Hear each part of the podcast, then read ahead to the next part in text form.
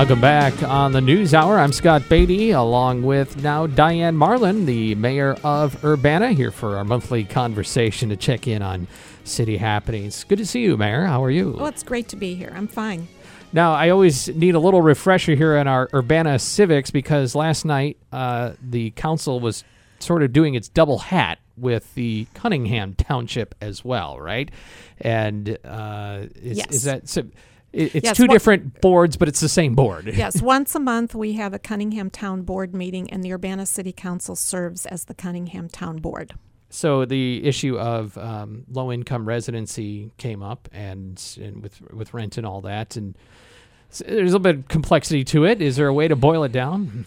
Um, at this point, no. The uh, report that was given to the Urbana City Council wasn't sent ahead of time. None of us really had a chance to review it ahead of time. As I looked, as we started to look at it this morning, we found there were a number of um, flat out inaccuracies and um, mis- misinterpretations. So, so I really am not going to comment on it at this point. There's too much inaccurate information at this point to to comment. How? But uh, we've been we will work with um, the township to make sure they have the right information. A lot of it related to the uh, information that was on. They took information from our website in terms of how certain rental properties were classified in terms of the um, condition of the properties, and uh, without verifying or following up with the city. And it would have been much. Everyone would have been better served if. Um, the city had been at least contacted ahead of time and allowed to review and make sure those were accurate numbers. And turns out they weren't. Okay, so there needs some sorting out to do. What I, Yeah. timeline on this? Is this something that could be done in a few weeks? Is it months? Um, we have been working, you know, very closely with the township on issues related to housing and homelessness, and um, we c- continue to do so. Okay. Um, on to a matter of uh, solar power, which is up for. There's a grant involved here for solar power and um, building this on the, f- the f- a solar farm, basically on the former landfill. Um, ready to begin this process now? Yeah, it was a big step forward. The um, company was awarded a grant for low income credits for solar. And the, the bigger picture here is that I think for the first, um, this is the first site in Illinois where a solar installation will be on a landfill or on a brownfield. So they're going to use to start about 10 acres of the closed um, Champaign Urbana landfill. So it's a great use of a site that can't be used for anything else. It won't disturb the surface and it will um, add to the amount of locally produced. Um, uh, green energy, and it will give uh, low-income households an opportunity to um, to to benefit from that. Mhm. Seems like kind of a win-win situation. It's a win-win, and it's a really creative and innovative um, way to to uh, provide solar energy to a community. And again, it's just a great use of the landfill. There's there's a total of 40 acres that could be used. So I'm hoping that, and this is two kilowatt, two kilowatt. I hope that's the right number. I'll, I'll go Um, with that okay, for you we'll go too. with that. um, uh, there's a total of 40 acres that could be used. So this is ju- hopefully just the beginning. All right, Diane Marlin is with us from the city of Urbana, the mayor.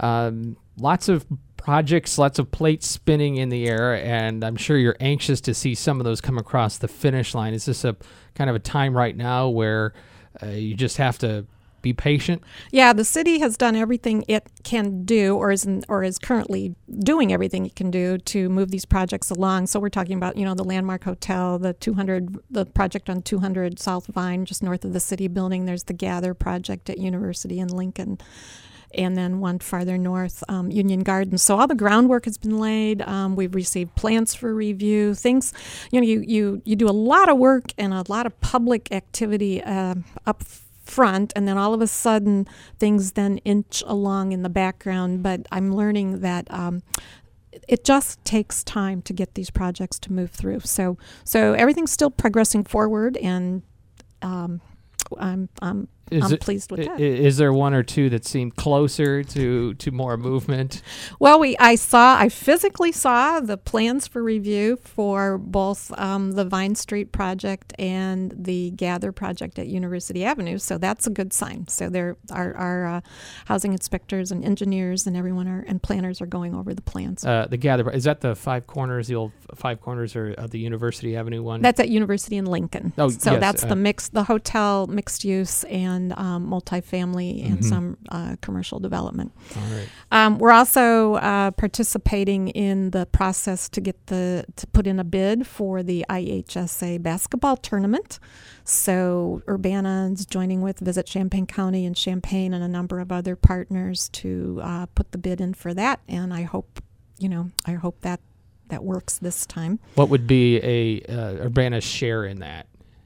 In, in terms of the contribution. Yeah. I believe in the past we've done something like 2500 or 5000 a small amount of money but it's a big you know it's a significant uh, impact to Yeah, the that- community Yeah, obviously that tournament draws a lot of people. Oh, yeah, and yeah. I would And- imagine the economic return is. and so right now the, it's just the committee is working and then they have several different subcommittees one of them is the fan experience subcommittee so you know there's a lot of planning that goes on into this and it's led by visit champaign county which Are there is are there other incentives that that come, uh, not just in the form of uh, money straight up? You know, are there breaks given to uh, Uh, to anybody to to come have this here? I, I'm I'm I'm sure any community that is trying to get this tournament is putting together, you know, the best package they can, Yeah. which involves, you know, some uh, probably financial, but also, you know, just the amenities and the quality of the experience that I the see. community can provide. I see. All right. It, it and the timetable on that is that in its starting stages, or is that something that can I can? think the bid is due in a couple of months. So Okay. yeah, we're, we're we're coming up against having that in, so, which is good. Also attended the ribbon cutting for Culver's on University Avenue this morning, so that was great. And, and there's lots of restaurant. this town gets excited for its restaurants. well, we sure. do, and especially on that site because it was vacant for so long, and it's just a very important uh, site on on our you know the busiest corridor in the community. So I'm really pleased that. Did you uh, get to that indulge? That's maybe the biggest question. Well, right? I'm indulging too much actually, so um, I like those butter burgers, and Yeah. I and now I'm going to switch to soup. I think that's a healthier option. probably, probably. All right. Uh, in, in great fall weather. Hope you can get a moment to enjoy it. And we appreciate your time as always. Oh, I am. And we'll be announcing our leaf pickup schedule soon. And we want to remind folks that burning leaves and other yard waste is not allowed in Urbana city limits. We need to remind folks every time this time of the year. All right. Thanks very much. Thank you. Diane Marlin with us, the mayor of Urbana. Stay with us. Local news is next. Tonight, the clock is